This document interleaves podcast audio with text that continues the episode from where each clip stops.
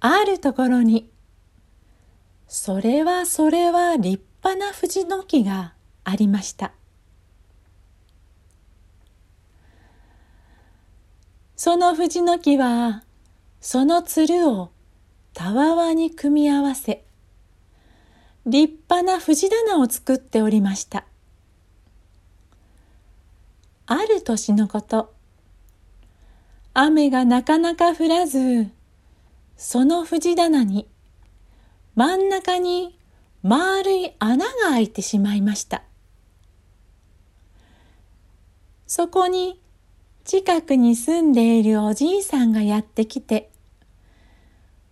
藤棚を見上げてこう言いました「おやまあ今年は雨が降らんで藤棚にこんなに丸い穴が開いてしもうたの。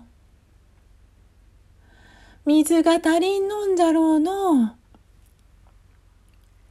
よーし待っとってくれ。わしが今そこにある井戸の水を汲み上げてお前さんのところに運んでくるからの。おじいさんはそう藤棚に言って、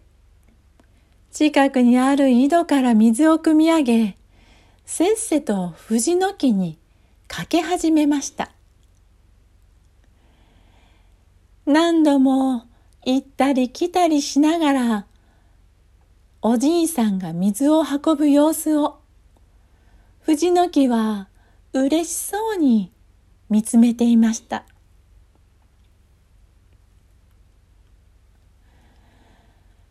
おじいさんは何度か水をかけた後、一休みをしながら藤の木に話しかけます。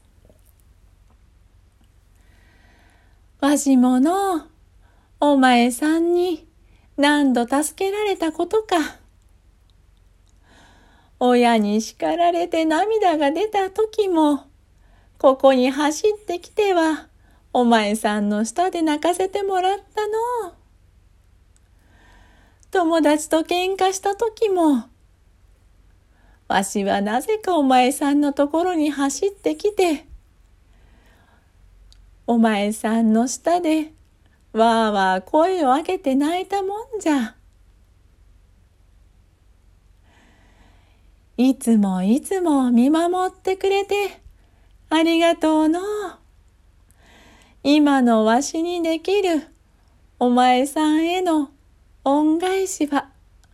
この井戸の水をお前さんに運ぶことじゃからの。させておくれよ。藤の木は、嬉しくて嬉しくて、おじいさんのその思いに、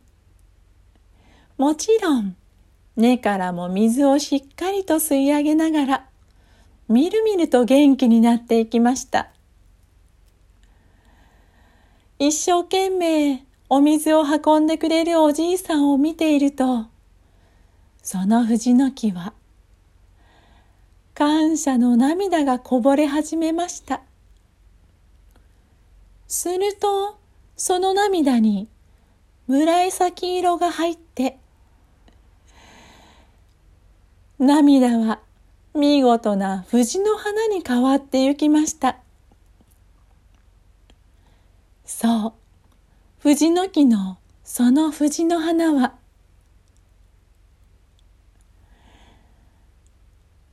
いつか大変だったその子を上からそっと抱きしめて慰め続けたその自分に自分が弱った時、こうして、その恩返しにと水を運んでくれるその姿を見ての美しい涙でした。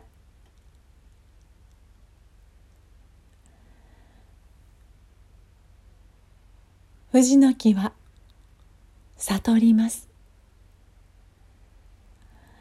あの時にわーわー泣いていたあの男の子はその未来に今度は自分が弱っている私のために働いてくれる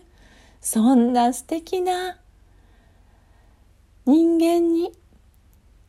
成長してくれていることを心から嬉しく思いました。そう。ぐるぐるとぐるぐるとこうやってつながっていけばよい。藤の木はただただ嬉しく古木となったその立派な幹を輝かせ藤の花にたくさんのありがとうを送り込みながらお水を運び終わったおじいさんをそっとお花ごと包むのでした。おしまい。